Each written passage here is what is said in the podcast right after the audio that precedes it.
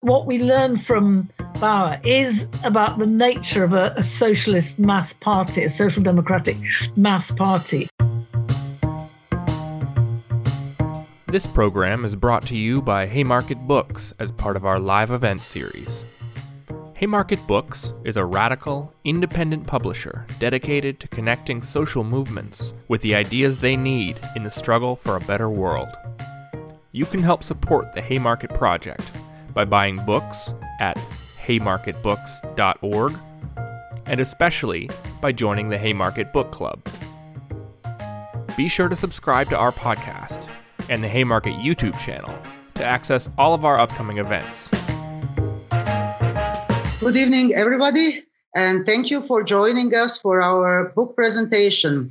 It is Otto Bauer's The Austrian Revolution, uh, by Haymarket Publishers.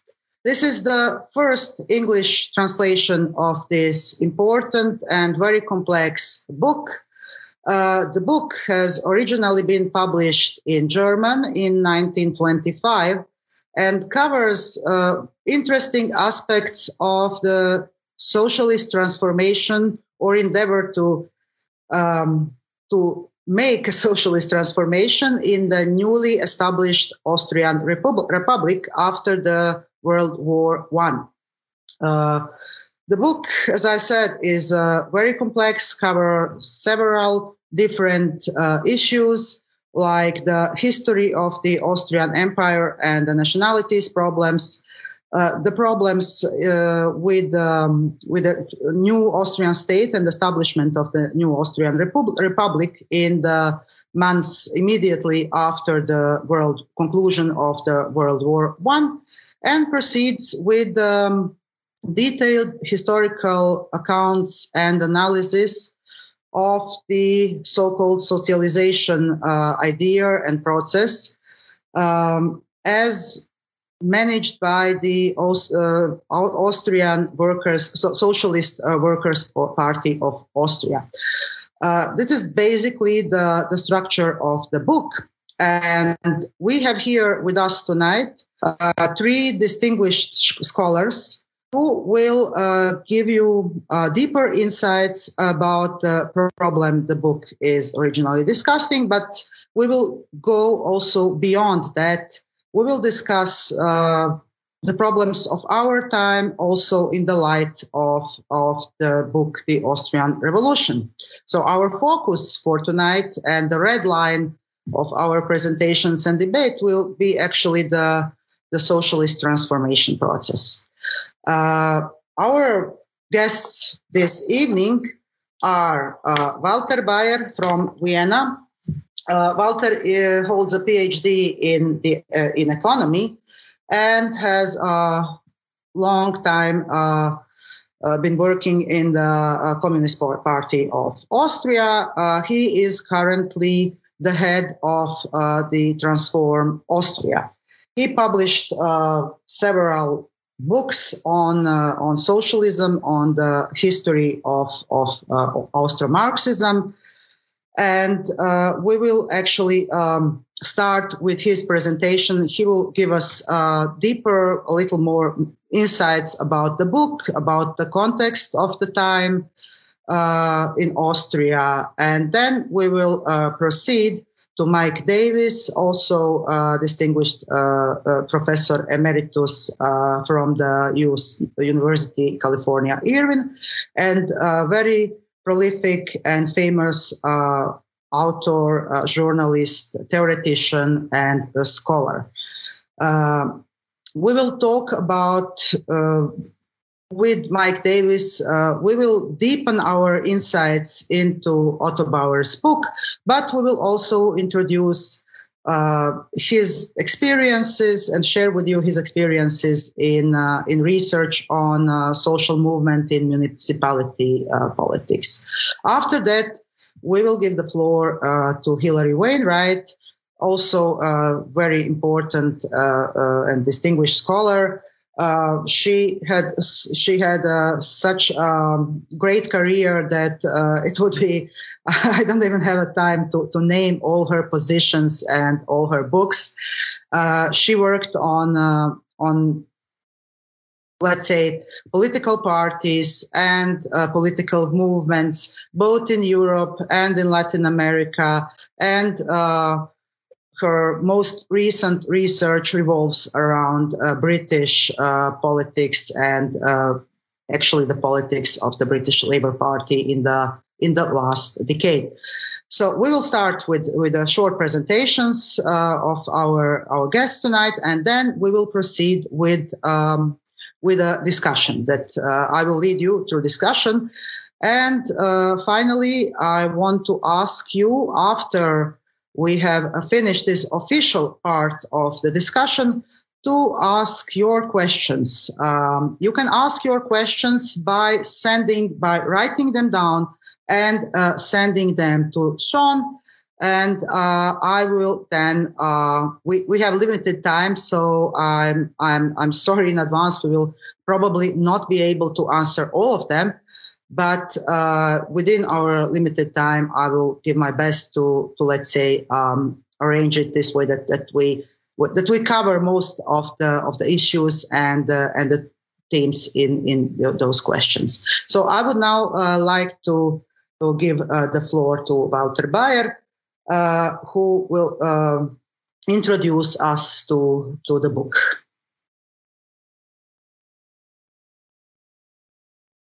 Uh, microphone, please. Uh, Walter, microphone. Mm-hmm. Uh, thank you very much, Dunja. Uh, there are, of course, many good reasons to make Otto Bauer's uh, brilliantly written book, The Austrian Revolution, accessible to the English speaking world. Uh, thank you, uh, Haymarket Publishers and Transform Europe to have made this possible. One of, pardon me, one of these good reasons is Central Europe with its national conflicts, uh, which is a, a very uh, rich area in terms of languages, uh, cultures, uh, experiences. And uh, no, incidentally, the first important book published by Bauer in 1907 uh, deals with uh, the question of nationalities and social democracy. This is also its title. Uh, for those who are uh, not familiar with Central Europe, uh, Austria Hungary has been an empire composed of 10 nationalities. For historic reasons and due to the migratory flows triggered by the emergence of capitalism, uh, in many cases, not only one national community, but two or three of them inhabited one territory or uh, one city. Thus, uh, one easily understands that any reform policy, and particularly when it came to uh, a common fight for the universal suffrage, affected national issues. Otherwise said, general democracy could only be achieved under the condition of uh, democratic and fair solutions of the national contradictions. When Austria's social democracy was founded in the 19th century. Thus, it could not help but being international, which why it also was called the Little International. Both positions discussed among the big brains of the Second International were not applicable to the Austrian case. Neither Rosa Luxemburg, who claimed national self determination, is a hollow shell. The only self determination socialists can commit themselves to is the self determination of the working class.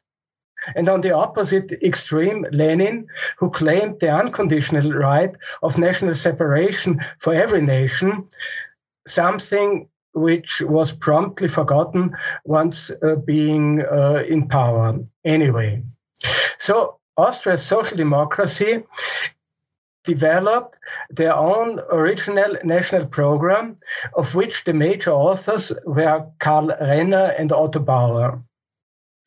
I will not go into this complicated issue. However, what is true is that nationalism and imperialist rivalries have been the source of devastating of two devastating wars in Europe and many examples of the recent years, in particular the crisis of European integration, testify, testify for that it is still alive. Perhaps the chapters in the Austrian Revolution describing the disintegration process of the Habsburg state and the beginning of the World War motivate some readers to investigate the complicated issue of national relations as an essential aspect of democracy. Second reason, more than a century ago, social democrats in Austria called themselves social democrats because they wanted to materialize by democratic means a new society which they called socialism. Today, they advocate no more than a neoliberalism was a human face an oxymoron, in fact, which in practice comes down to mitigate its worst excesses. But what does the socialist left stand for? Given the multiple crises of global capitalism, it must become serious in raising the question, question of a societal alternative. However, not as a promised land disconnected from its everyday practice in trying to find ways to get from here to there, it is very worthy to investigate the Austro Marxist experience. First, because the Social Democratic Workers' Party after World War I was a mass party which represented 40% of the electorate nearly 90% of the working class voters, and its membership amounted to 10% of the Austrian population. Thus, this experience was a mass experience. Second, the exemplary social programs executed in uh, Red Vienna, in particular the housing program, represents the most advanced example of communal socialism so far. Imagine even today, a quarter of the apartments in the city of Vienna with 2 million inhabitants belong to the municipality. And by the way, one third of them being constructed in the short period between 1926 and 1933. Third, the program for a transition to socialism with democratic means. Social, Democ- Social Democrats and communists never stopped disputing whether Otto Bauer and the party leadership was right or wrong when they refused in 1918 to erect a council republic and kept instead the revolution in a parliamentarian frame. You find the relevant arguments pro and contra in the book, and I will not repeat them here. More relevant for actual politics are the experiences of the socialization campaign. In 1919, Otto Bauer explained his plan in a brochure under the title The Path to Socialism. Since he did not want to entrust the state the governance of the economy, he proposed a system in which, on all levels and in all branches, representatives of the workers, representatives of the consumers, and of the state or the municipalities would form the governing bodies and elect the commercial and technical management. However, this reasonable plan to get the industry afloat was thwarted by the Minister of Finances, who sold the biggest industrial enterprise to a foreign investor. Latest by then, it was obvious that sitting in a coalition government with the conservatives and holding the power were substantially different things. So the question of the socialization transformed into the question of the state. What Bauer suggested in the Austrian Revolution is that in periods of intense political struggles, the working class, represented through its political party, can achieve a balance of class forces, which, in case it turned to the left, could open the path to socialism, an idea which was taken up 14 years 40 years later by the PCI, which believed itself to be in the anteroom of power. Fourth, Independent from the reciprocal blame game between socialists and communists, it was latest with the defeat of the Hungarian Council Republic in 1919 that the shift be- between the power relations became unfavorable to the left. That became obvious. In consequence, the Social Democrats were ousted from the government being in opposition but disposing still of important power positions, they had to change their strategy from what Gramsci has called the war of movement to a long term war of positions. There is one of the results, among many others, were programs for an agricultural reform and the adoption of a more open attitude towards the Catholic Church, both aimed at gathering an electoral majority. This shift in the main top is the main topic of the book Austrian Revolution. The concepts developed here informed the famous party program in, of Linz, in which the party threatened to establish a dictatorship of the proletariat if the bourgeoisie opposed a democratic establishment of socialism by extra legal means.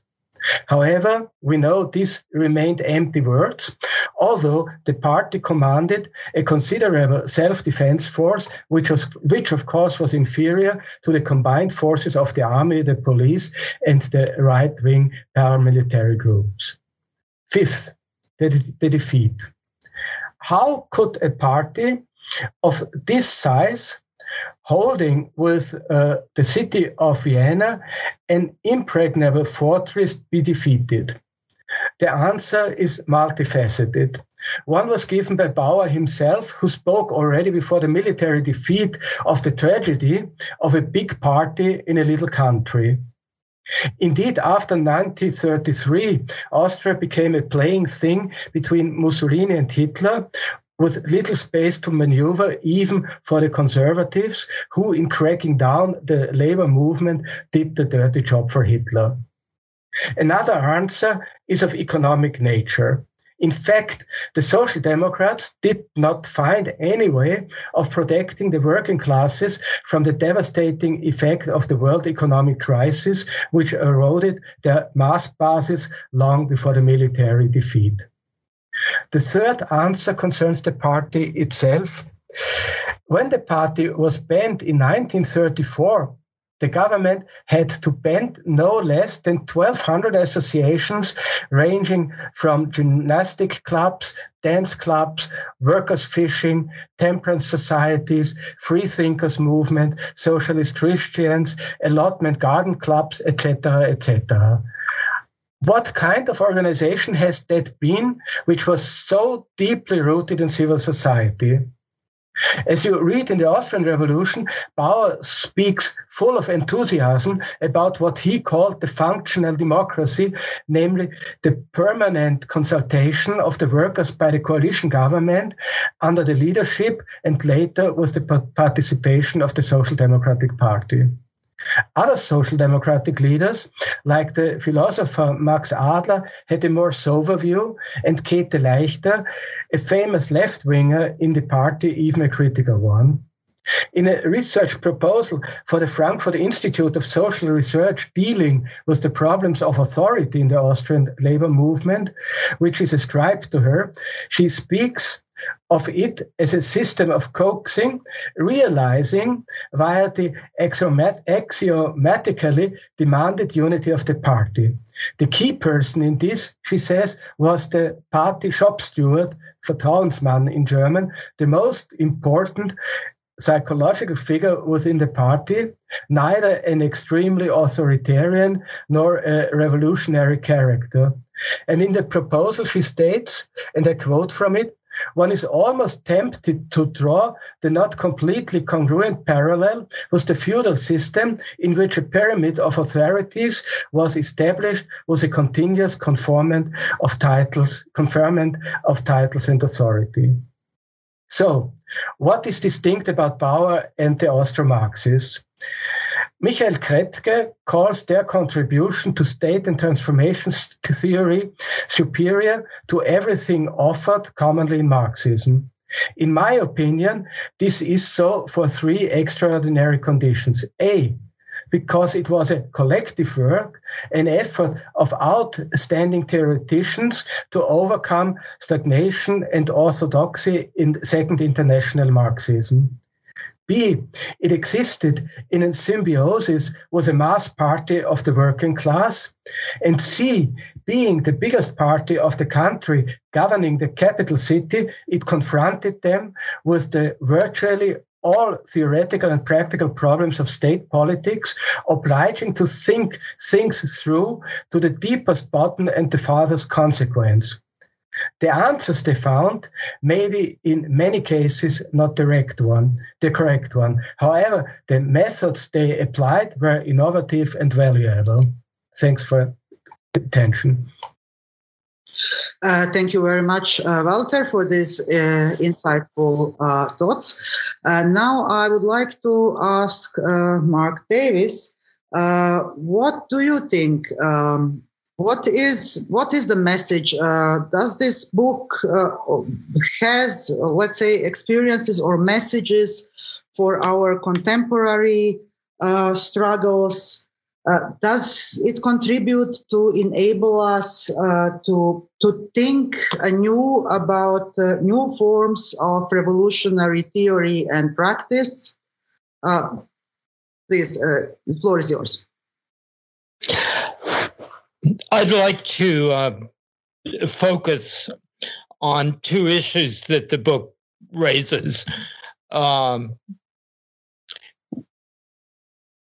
one of those is the question of the relationship of the city to the countryside and the agrarian policies of social democracy in Central Europe. The second is the question of the relationship of the Austrian party uh, to its own social base and to activism in that social base. The first question uh, has a paramount importance in Bauer's reflections on the Austrian Revolution. Uh, Vienna, an industrial metropolis, along with other industrial centers in Lower Austria, producing for an empire of 55 million people, protected by an, an imperial tariff system. But suddenly the empire breaks up, the tariffs disappear, and Austria finds itself ahead without uh, a body.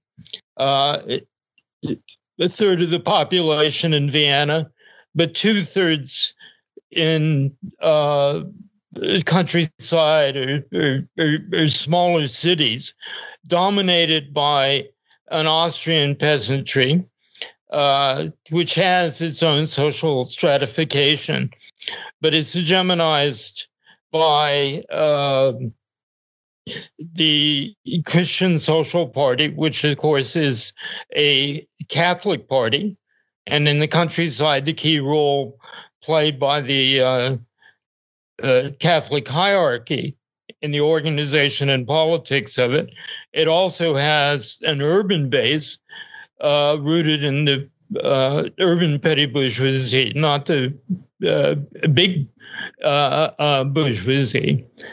and Bauer, you know, explains why, in order to create and maintain this balance of power, what he calls the class equilibrium, that the Social Democrats basically concede the countryside to the Christian Social Party. Now, it's interesting to compare this with the example of the socialist government in uh, during the spring of 1919 in Bavaria under Kurt Eisner, and of the Hungarian Council Republic. In Bavaria, the socialists tried to create and nurture a peasant council movement along with the organization of of, of farm workers. Uh, this was not successful uh, because simply of the social weight and and and cultural dominance of the, you know the larger peasant farmers and again of the Catholic hierarchy and of course the Catholic Church is a major counter-revolutionary uh, uh, player during the revolutionary crisis of 1919 to 1922. The third example is Hungary under the Council Republic. And in the case of Hungary, where feudalism survived the longest on great landed estates, there's much more social material for uh, creating alliances with small peasants and with farm laborers.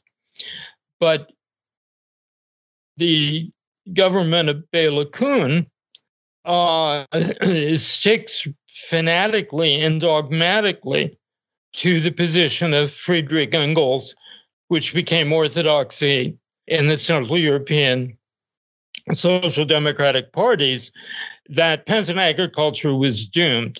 And any attempt to try and save it uh, or build alliances with it was simply to uh, associate social democracy with basically what were, you know, doomed social, uh, uh, you know, strata. This turns out to have been a pretty disastrous policy. Although the terrain we're talking about is very variegated and, and differentiated by the types of agricultural production in the countryside. Probably the greatest opportunities for revolutionary energy in the countryside are, for instance, in East Prussia, you know, on you know on the greatest estates. But this question is so important, uh, both in Bauer's uh, balance sheet on the Austrian Revolution, but also in reconceptualizing, returning to the question of what really was the possibility for revolutionary change in Europe uh, in the immediate post World One uh, uh, uh, period. There's also the fact that food politics becomes the Achilles heel of any attempts at revolutionary trans- transformation. Uh, the American uh, food aid becomes an enormously powerful lever dangling uh, in terms of the politics of, of Austria and Germany and Central Europe in, in, in general as they're cut off from their uh, agriculture, major agriculture hinterlands, major grain producing regions, the Hungarian plains and uh, and and Czechoslovakia, and this is a weapon uniquely welded by the United States and the Wilson uh, administration. Uh, and something can be explored by reference to one of the great books on revolution in Central Europe in this period, Arnold Mayer's uh, magisterial study the Versailles Conference and the Entente's counter-revolutionary policies uh, in in the period. So I think we need to realize, and as Bauer prompts us to, that some of our conventional understandings, uh, cliches uh, about this period, really need to be, uh, you know, revisited. The, second thing I wanted to focus on um, is the relationship between the party, the, the party apparatus, and rank and file activism. Bauer makes an extraordinary case because he's fully conscious of of the you know the the role of uh, of the party and his leadership in suppressing revolutionary spontaneity.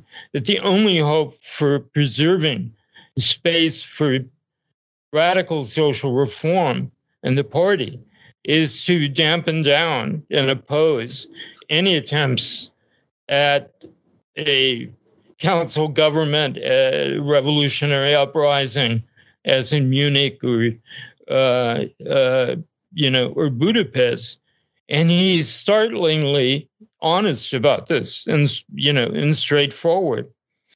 Um, but at the same time, uh, deporting from German social democrats and and Mensheviks in supporting cautiously and critically, of course, but nonetheless supporting Bolshevism uh, as a proper or necessary course in in Russia, but as an enemy of any kind of social democratic future in an Austria, which uh, is surrounded by, you know, uh, an antagonistic petty bourgeoisie dependent on Allied food uh, policies, trying to navigate its way very complicatedly through the, you know, the politics of the, of the uh, you know, the Entente. But beyond this is the deeper question, which Michels raised earlier in this famous account of uh, German social democracy's elect- initial electoral victories and the sudden bureaucratization of the German Social Democratic Party. And it's a question that remains absolutely uh, vital and urgent today which is does a reformist left wing government in power increase or create an atmosphere that supports the increase of mass activism? Or does it, in fact, act as a substitute for it?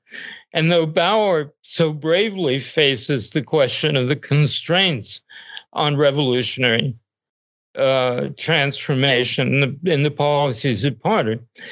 This is a question that kind of, you know, shadows his writings and the very nature of the Austrian Social Democratic Party as a kind of political machine dominated by non proletarian uh, intellectuals and, and politicians. Uh, who, as a result, particularly of the autonomy that Vienna acquires as a province in 1922, control a vast trade union apparatus, but also an equally large municipal, uh, uh, you know, bureaucracy. And you can see some of the contradictions of that, of course, in what follows uh, in the Civil War in 19 uh, you know, 1934, forever postponing revolutionary initiative in the sake of, you know, strongly argued pragmatism. But at the end of the day, you know, having so, you know, reduced the capacity for revolutionary action, for the necessary uh, left turn that is always in the you know, depicted by the Austrian Social Democrats as the eventual stage, because the war position is, uh, Bauer explains very carefully in this, you know, in this book, is only a temporary condition, just as class equilibrium, and the contest for the state within a parliamentary uh, framework can only be a temporary uh, position. I'm sorry to go on at such length. Uh, thank you very much, uh, David.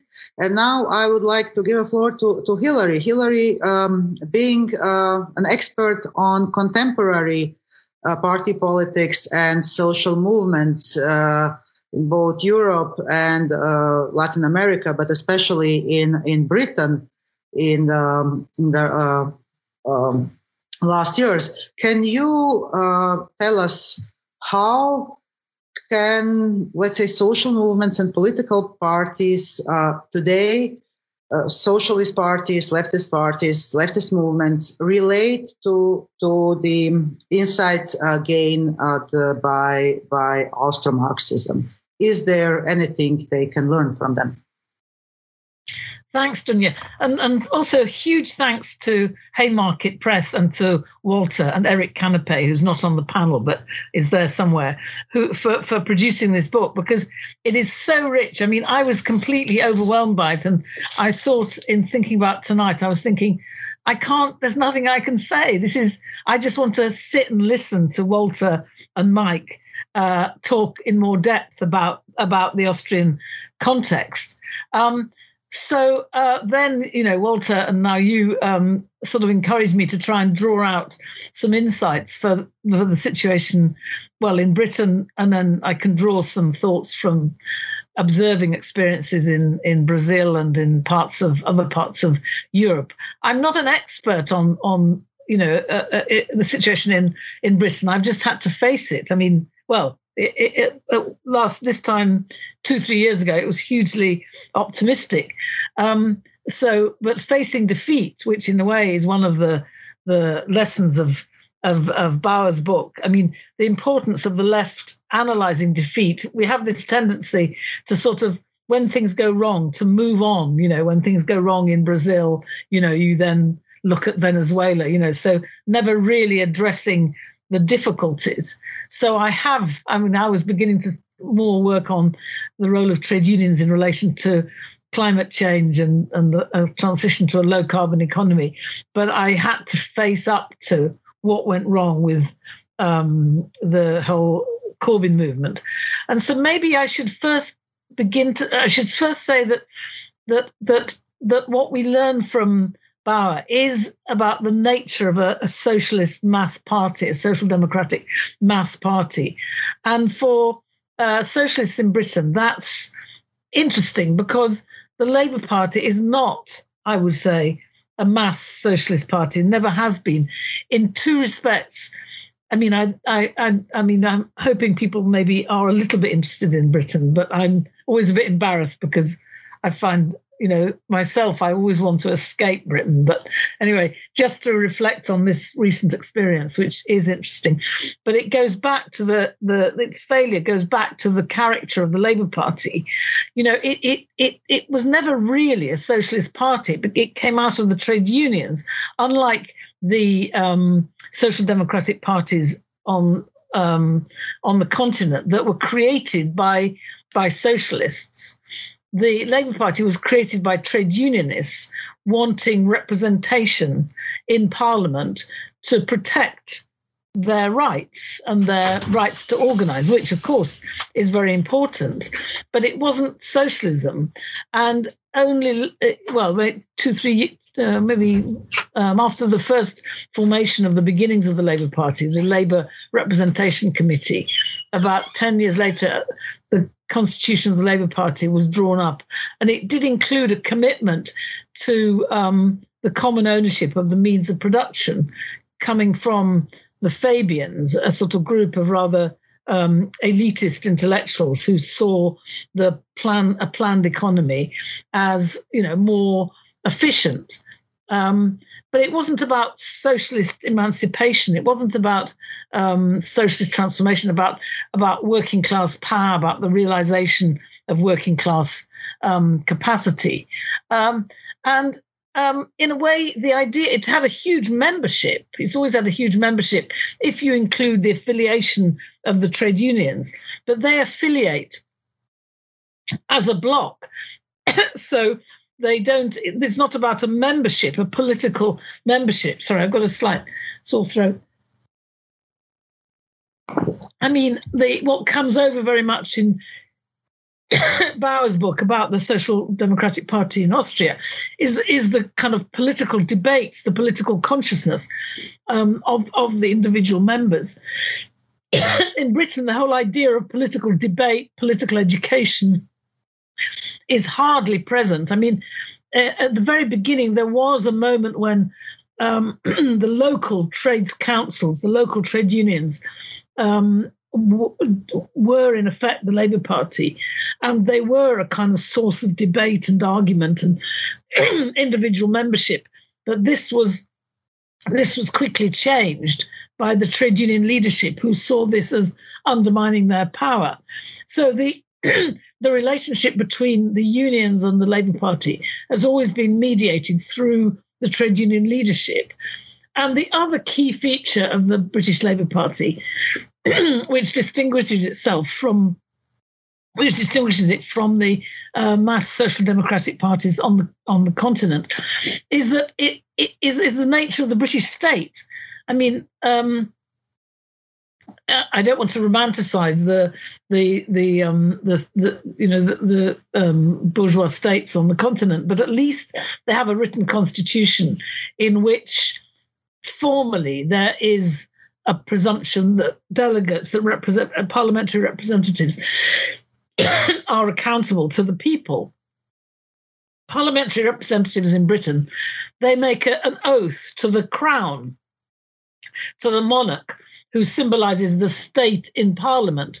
So their accountability is upwards to the state, not to the people. And and this this uh, the, this is symbolic in some ways, but it's also indicative of the fact that the parliamentary party, the, the delegate, the part, not delegates, on the contrary, they're, they're, they're, they're parliamentary representatives, and they see themselves as autonomous from the party itself. So in a way, um, it, it, it, it, means that really they they have no accountability to the party. And when the part the party is more subject to radicalization, like during the general strike, and then more recently with Tony Benn, and then more recently with with Jeremy Corbyn.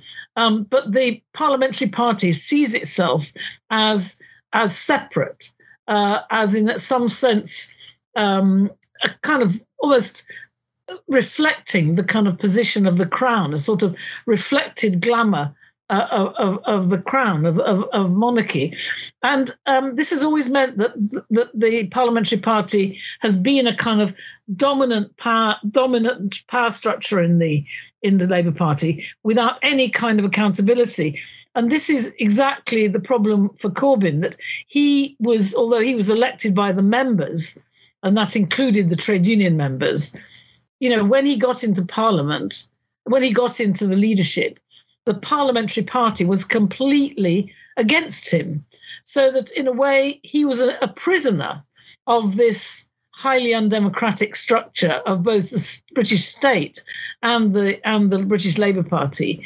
Um, and in a way, the tradition of the Labour Party has always been deferential towards the British state, so that there's no there's no tradition of challenging it, and indeed challenging it is seen as as being um, risky, of, of, kind of um, being uh, electorally suicidal, and so Corbyn was faced with this context of um, being in the leadership um, but not being in power because he didn't he didn't really have power over the party apparatus and certainly didn't have power over the parliamentary party. And at the same time, the members obviously want to see him in government, but to be in government, you've got to um, you've got to win uh, a very sort of a majority in a rather conservative population that has got this sort of um, shadow of the monarch and um, and and and, the, and a parliamentary sovereignty as distinct from a popular sovereignty over it. And so, in a way, there's a similar sort of um, dilemma. I think it was Mike that talked about this question of the role of a left government. Is it does it does it act to stimulate um, um, political activity and consciousness amongst the mass of working class people, or does it does it um, sort of incorporate it and in some way dampen it? And in a way, Corbyn was was was on this was actually sort of politically living this contradiction, because on the one hand, um, when in 1917, uh, sorry, 2017, Freudian mistake. He um, he he he did very well in the elections. He he kind of took the ruling class by surprise, you could say, and actually uh, nearly won in terms of votes. I mean, they'd all predicted that he would he would be it would be disaster, and the Labour Party would would would would collapse or divide, or you know, it, it, anyway, he would fall. Actually, uh, he he he nearly he upset Theresa May's majority government. That was the Conservative Prime Minister, and almost almost became Prime Minister, and that alerted the ruling class for the next period. But at that moment, uh, obviously, all the members who'd supported Jeremy Corbyn were incredibly excited and and hopeful, and that led to a situation where the Labour, he and the Labour leadership around him uh, acted as like a government in waiting. And the result of this was exactly the kind of, um, if you like, um, dampening of um, of of mil- of extra parliamentary militancy of building counterpower. Instead, it it led to that focus on on on winning elections, which has always been the kind of downfall of the left um, in the UK. So this does lead on to the question of of, of counterpower, which maybe we'll be discussing later. But I think the the British experience it it does it does relate in many ways because also if you look to 1945 when uh, again obviously very different from the end of the First World War, but but there was a, a level of mobilization. There were workers, soldiers, councils, and in a way the the the the um, the rank and file soldiers uh, of the British Army, along with the workers who'd who'd produced the weapons, who'd who'd who'd and the and the population who'd kind of mobilized for the war. There was a, an incredible politicization which led to the defeat of Winston Churchill and led to a kind of mass pressure on the Labour Party, which in government it it slowly diffused and and um, undermined. But there was a potential there, and that did lead to some radical municipalities, and even just within any, any municipality, some um, radical policies, which actually on housing, interestingly relating to Mike, Mike's points about municipal housing, it actually led to some very um, dramatic. I don't know the statistics, but certainly in the the city where I lived, and in another I lived in Leeds and was born in Leeds and another northern city, Sheffield.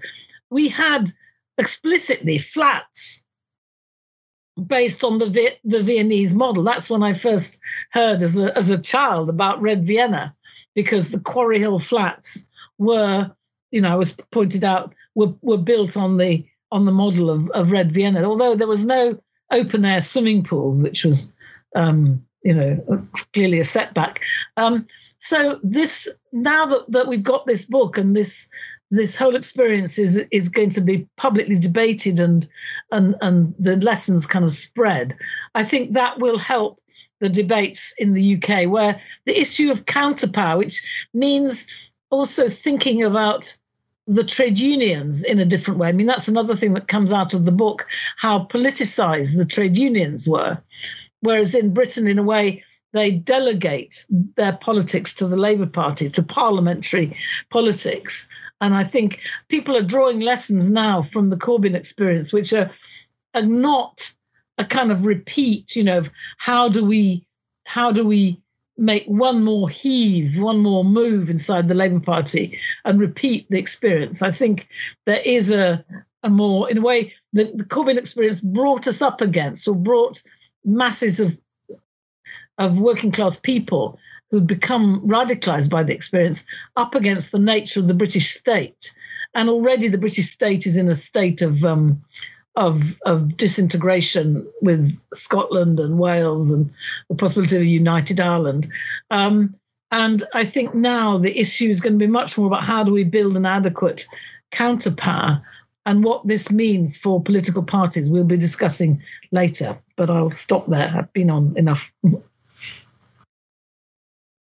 Uh, thank, we, we will go with another round of uh, of the questions that I have for you, and we have uh, incoming questions. Some of them very interesting. That then after this round, we will uh, proceed to, to these questions. Uh, uh, let's say now I would like to ask you, Mark. Uh, we the the when we read the, the Bauer's book, we see immediately that the the biggest problems they face is actually the the dependence, the dependence of the of this small, relatively small state on uh, global supply chains, on international supply chains. They don't have coal, they have a problem with food, and so on and so on. And then we see also dependence on credit.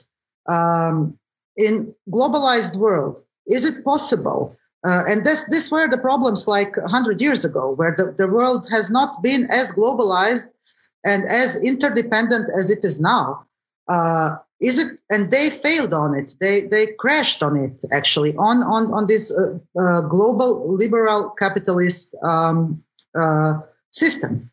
So is it possible at all? What do you think? To to uh, now we have it even even even even more even even more tighter grip of, of, of this globalized capitalism. How is it possible to, to think about change, about radical transformations in terms of nation states or in terms of limited spaces in the ocean of, uh, of globalized capitalism and, and um, uh, is it so does the change has to be global to succeed or is it possible to do better than uh, Austro-Marxists back then and to really like uh, organize territorially in a territorial manner uh, islands of, of, of, socialist spaces within, as I said, uh, uh, the context of the globalized capitalism. Uh, what what would you say, Mike? He doesn't hear me. oh, do you hear me? did you Yes, I do. But you're addressing this to Mark, correct? To Walter, correct? Uh, no, I actually wanted to ask you. I wanted to ask Walter after that what he thinks about uh, Otto Bauer and Gramsci uh, relationship. Okay. Uh, I'm going to give a, a, kind of a bleak answer to that question. Uh, Austrian socialism's greatest achievement, of course, were concentrated in the municipal housing program and public education reforms in Vienna. And this was part, it has to be seen in the larger framework of a root and branch debate about socialist urbanism, or for that matter, deurbanization that began in the 1880s and perhaps William Morris should get credit in England uh, for launching this debate. And in particular, starting with the idea of garden cities for uh, skilled uh, workers and artisans. And it's a debate that produced its both greatest realizations in terms of municipal policy, but also its boldest ideas in the 1920s. Uh, it was an area of imagination and policy that, of course, was brought to an abrupt halt when, during the bombardment of the Karl Marx house in, in February 1934. And social democratic housing and municipal policies after the Second World War uh, almost never came near close to the audacity and freedom of imagination that was enjoyed before 1934. Now, Red Vienna was made possible uh, by the strength of the unions, uh, you know, a powerful union centered in the city, by the fact that the socialists took advantage of hyperinflation uh, to make some very large scale land acquisitions, and by the political autonomy that was given as part of the uh, class compromise or equilibrium, and the recognition of Vienna as a province, uh, which gave unusual freedom of action uh, to the city, even if it severed politically the relationship. Uh, which in economic sense was absolutely integral between Vienna and southern Austria, industrial southern Austria. But Red Vienna wasn't a single program or strategy. Uh, in fact, it was a vigorous debate between two views of what uh, a socialist or social democratic uh, city could be. On one hand, well, let me first say that Vienna had terrible housing conditions before the First World War. Um, you know, similar to those of, of, of Berlin, for example, or other large European and, and industrial uh, uh, cities. And this pitted workers in a very stark way against the lower middle class, uh, the middle classes in Vienna, uh, who were a large scale landlord uh, uh, class during the war and at its end with demobilization. Shanty towns, uh, uh, wild housing, as was called, shanty towns appeared on the periphery and the outskirts of the city. And in a sense, the first coordinated policy or vision was using self help and municipal aid the conversion of these shanty towns into um, uh, decent housing on the garden city model. And architectural modernism is particularly associated uh, with this movement. But by the middle 20s, there's an abrupt turn toward high rise uh, housing, massive housing complexes in the center. And there's a very interesting contrast here with Germany.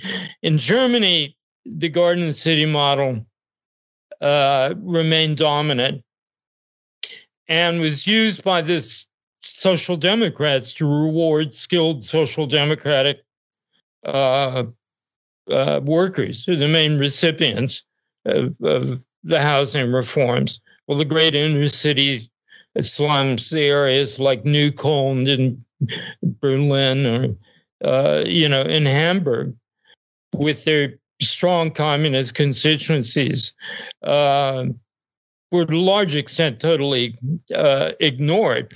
Vienna was different because it tackled housing not only for the skilled workers, but because the unions were so large and encompassing of rehousing the poorest sectors of, of the Viennese working class. And although today we tend to look back on all large scale high rise housing uh, developments is is is being you know doomed from the beginning to become uh, you know slums and a totally failed idea of housing. This is not what happened uh, in in Vienna. The enormous housing complexes uh, became the basis of the armature for an increasing socialization of of life, for the provision of public luxuries, uh, libraries, and you know the swimming pools that Hillary uh, uh, uh, uh, talked about. This is tremendously important, even if the large scale mass housing of this kind in the center of the city. In other words, the policy changed from one of emphasizing the periphery and the connections with the countryside to one reinforcing urbanism and urban culture uh, in very imaginative and you know in radical uh, uh, you know ways. And the importance of this for me, uh, and something I wrote about years ago, was for how cities will cope with the so called contradiction between the finite and probably exceeded available environmental footprint uh, for slowing or, or stopping climate change, which of course is a barrier totally broken through, and a decent quality of life for all people on the uh, uh, uh, the planet is maybe a particularly American concern because the largest American environmental organization has a strong tendency within it to depict this as an unavoidable contradiction. That is the point uh, raised uh, by Mike. Uh, the communal housing programs in Vienna were also of a very high ecological standard. I mean, uh, notice that in 1926, when the program was adopted by the city council, one of the provisions has been that um, only 15 percent of the ground covered by the houses uh, are allowed to be covered by the by the constructions by the houses, while uh, the rest of the space available uh, was to be dedicated to um, communal uh, or to uh, parks or or to kindergartens or, or, or swimming pools. So that was also in this way, so to say, ecologically um, uh, revolutionary. At the same time, and that comes now closer to the question of hegemony, if you uh, look into the aesthetics of the uh, of the big uh, housing complexes, they very cautiously experimented uh, with forms which were partially traditional, uh, partially modern. So what they actually tried is uh, not to overwhelm the um, developed taste uh, of people who were supposed to live in these complexes, but tried to accommodate first to their tastes and secondly to include the big complexes into the general picture of the city. So if you go now through Vienna, uh, indeed you have the feeling that these huge complexes are part of the city and not uh, alienated islands as the conservatives tried to um, uh, to portray them. Um, one word uh, regarding the vulnerability. Um, my take is that um, the defeat of the social democratic parties in the 30s actually took already place between 1930 and 1933 uh, when uh, the conservative government decided to skip uh, the uh, tax share of the municipality of Vienna.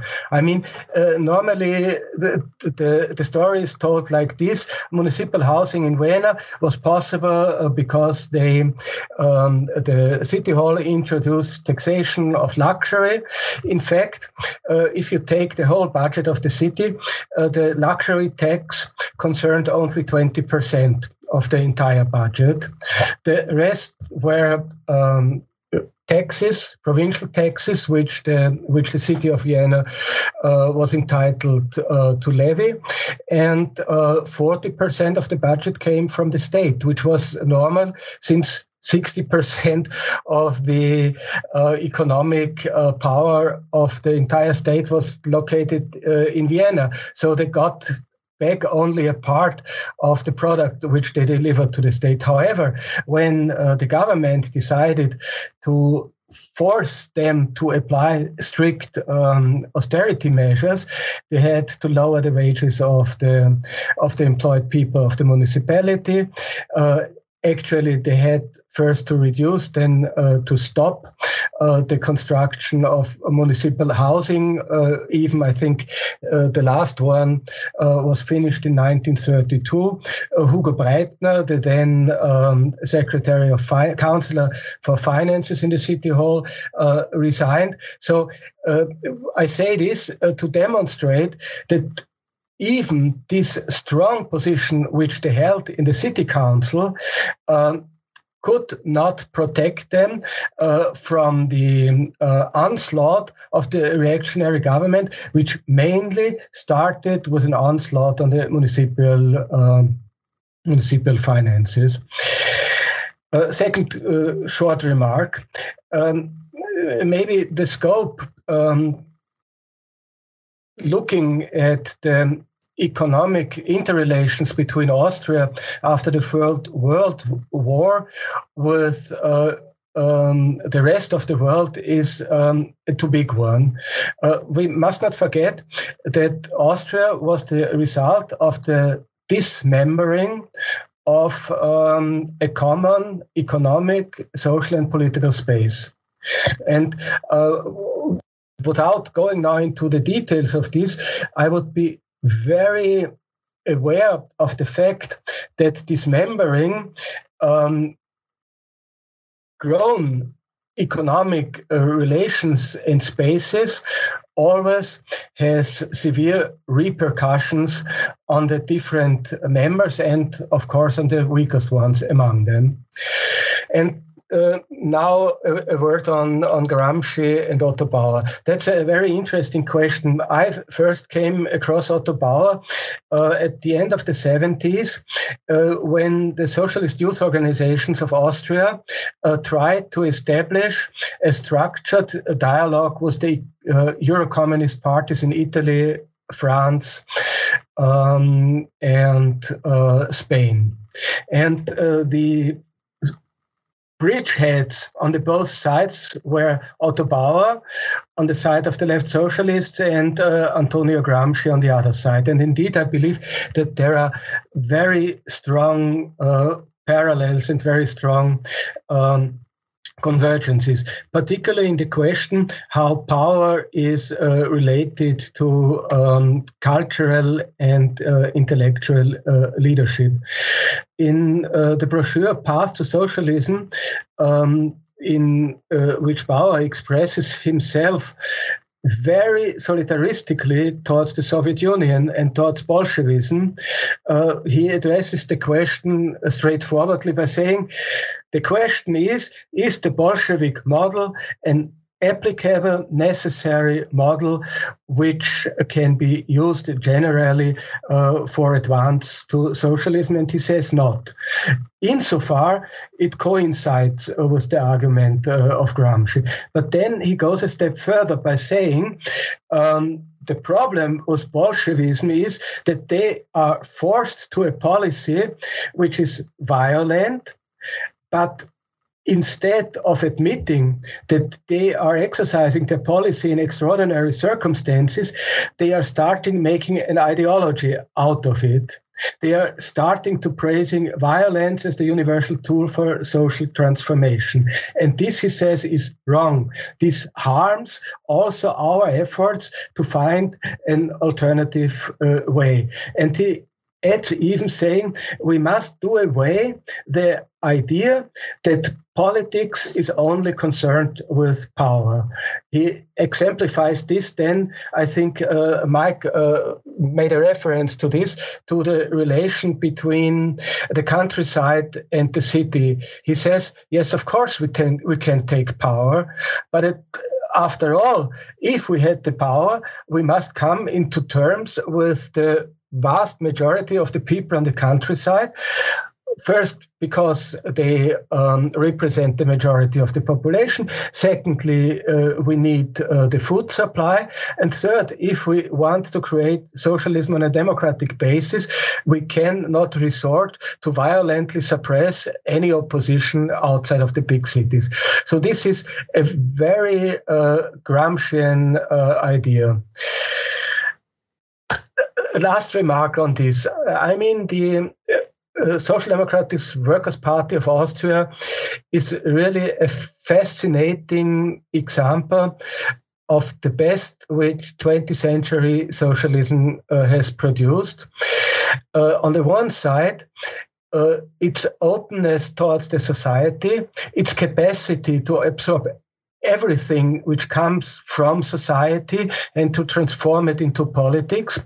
At the same time, it was also a sectarian party in a way, because representing 40% of the electorate made them believe that um, alliance policy would be in this power relations a second matter, which why they had a very long period of a closed uh, attitude towards the Catholic Church.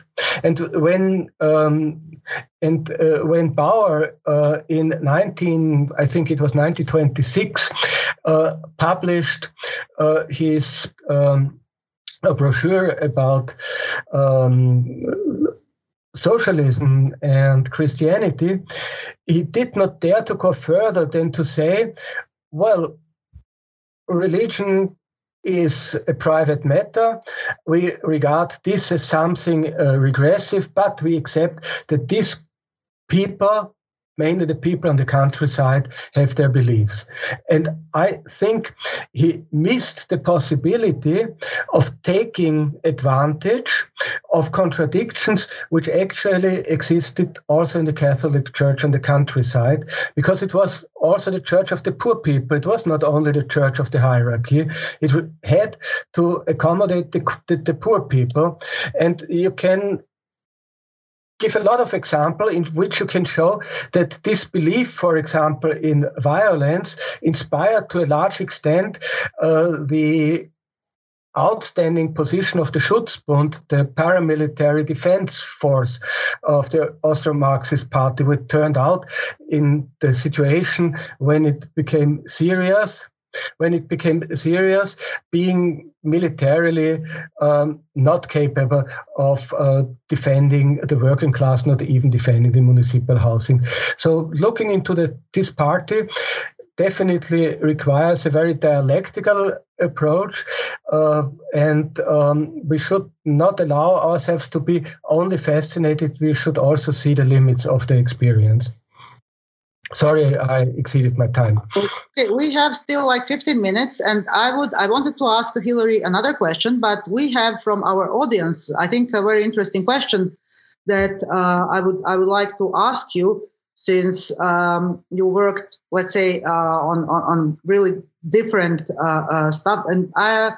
The person, I suppose, uh, from Britain asked that uh, the, the big problem of the Red Vienna as we know, was the food scarcity in the in the aftermath of the First World War, and um, they are curious how you think the geopolitics would affect the food scarcity for the future, and what is the role of imperialism? Is it does it still uh, play uh, play a role, or uh, so what is uh, what do you think about that? That is a very very urgent, I suppose, and vital question, and uh, also related to to the problems that uh, that uh, young Austrian state experienced.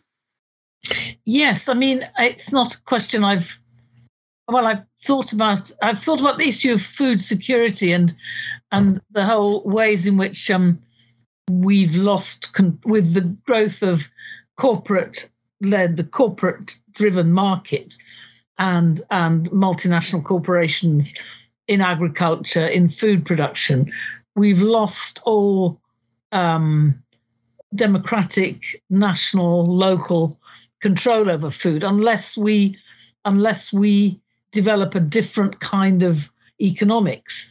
And i think there is a strong I don't want to exaggerate, but mainly simply to build on on forms that are emerging. I mean, in a way, it's linked very much to the whole um, climate crisis and the whole um, consciousness of the need for a different way of life. And I, I really like Mike's idea about pu- public luxury. I mean, I, I think it's an idea which is sort of around, and it, it, I mean, obviously, food isn't luxury, but but there is in in the kind of consciousness consciousness of particularly younger generation that's aware of how their food consumption um, contributes to the climate crisis, um, an, an, awareness of the need for different different ways of eating, um, different forms of agriculture. I mean, the whole growth of the vegan movement um, is an example, and that is leading to um, people thinking about forms of um, communal eating, communal food production. You know, the growth of um, of, of, of smaller organic um, farms. I mean, the the Greek situation also provided many models for solidarity economics, which included forms of um, food. I mean, I, I went to Greece once and saw the kind of alternative food chain there was between um, uh, between um, not just organic but sort of politically conscious um, cooperative farms providing um, food for um, the solidarity economics movement, food for their supermarkets, and for direct distribution to people facing poverty. And so I think that um, in the face of, I mean, clearly imperialism and corporate led capitalism and multinationals, you know, I mean, have, I mean, agriculture is a big market, food is a big market, and agriculture, you know, is a major um, means of, of, of accumulation, of, of extraction of resources, of um, um, use of land, uh, all, all of which um, you know is is is is a part of, of imperialism today and of, of corporate power, and so we have to we have to engage in a struggle there. I mean, the whole um, movement around um, Via Campesina. It began with the Alter Globalization movement. You know, you remember um, José Bové in France and the whole movement around around food security, which is continuing. And it's an interesting movement because in terms of counterpart, because it combines, you know, building up resistance and mobilization of particularly um, peasant farmers, um, landless peasants, um, you know, bringing together the landless movement in, in Latin America with parts of the farmers movement in India, um, but at the same time also uh, combines that resistance with the creation of alternatives. You know, when you you I looked a bit at the at um, the landless movement in Brazil, which was very militant in terms of occupations and so on. But at the same time, it was it was creating alternatives. When it occupied, it actually began to to to to to, to actually produce on that land. So I think it is an issue. Um, uh, so in answer to the questioner, that yes, it is a, a crucial issue. Um, it'll become more and more important in in the context of climate change, uh, and um, the left needs to take it seriously. And there is, I mean, in Britain, you know, for example, in in Liverpool, in several cities, there is a a food security movement. So it's becoming a um, an issue that's that's involving um, the workers' movement um, and not only the the sort of radical young intelligentsia. So it's a very, I think it's a very important future. Well, current but emerging um, sort of terrain of, of, of struggle and of developing alternatives for which we do need ultimately political power. But we need the more we can develop forms of counterpower, you know, in a context where maybe political representation and political power is rather, you know, um, not on the immediate agenda. That shouldn't that shouldn't um, um, hold us back from developing forms of of direct action and and prefigurative forms of production and consumption. Uh, thank you, Hilary. We have another, and this will be our last question due to our uh, time uh, frame. Uh, we have another question. It is like it, it looks very uh, catchy question. And I would ask Walter. I, I, mean, I know th- for for this question, five minutes is definitely not enough. But I will try to ask you. Um, one of our listeners asked, "Do you think the capitalist states in Central Europe in 1918 and 1919 were more or less democratic than today's advanced capitalist states?" Otto Bauer wrote extensively on democracy, and um, democracy problem is, and democracy theory is one of the most elaborated um, theoretical concepts of Austro-Marxism, and I know it is very complex. But could you just give us a few insights about that uh, for the for the finish? Yes, I would definitely say that the state which emerged in 1918 out uh, of the war was uh, an extreme democratic state. There were no repressive organs in function. The army uh, was practically dissolved. The uh, power uh, lay, as they, as in German say, on the streets. Uh, the governments had to rely on a permanent consultation uh, with the uh, workers organized in the workers' council. So definitely, that what uh, Bauer described as um, uh, equilibrium of the class forces existed and uh, created a new and radical form of democracy. the problem is that um, the balance of forces outside Austria, but at the same time inside Austria uh, deteriorated very quickly. So step by step, the advances were taken back, but in this period in Austria's history.